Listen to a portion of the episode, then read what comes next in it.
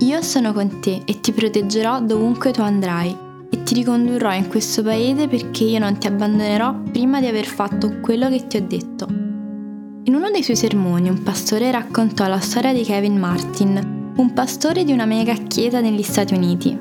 La chiesa di cui Kevin era pastore aveva così tante sfide che il pastore cadde in depressione e, disperato, scrisse una lettera di dimissione al consiglio della comunità e un'altra alla moglie e ai figli, dicendo loro che se ne sarebbe andato per non tornare mai più.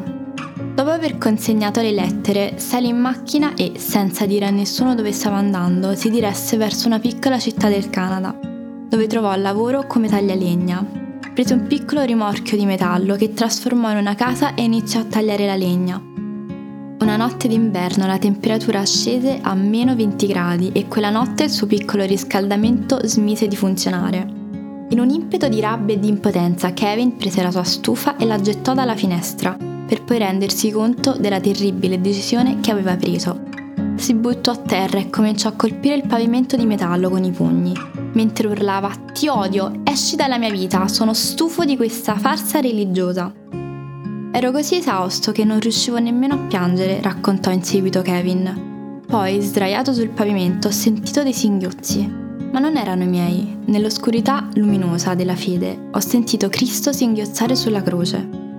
Allora ho capito che il suo sangue era stato versato per me. Kevin il, il dissertore, Kevin il bestemmiatore. Poi ho sentito Gesù dire, Kevin, io sono con te. Io sono con te è una promessa che viene ripetuta più volte nella Bibbia e ciò che più mi colpisce di questa promessa è che si applica ad ogni situazione della nostra vita.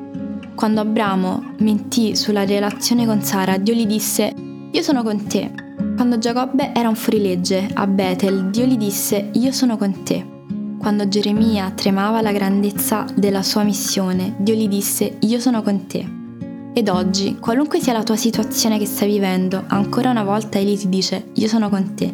Che Dio ti benedica e buona giornata.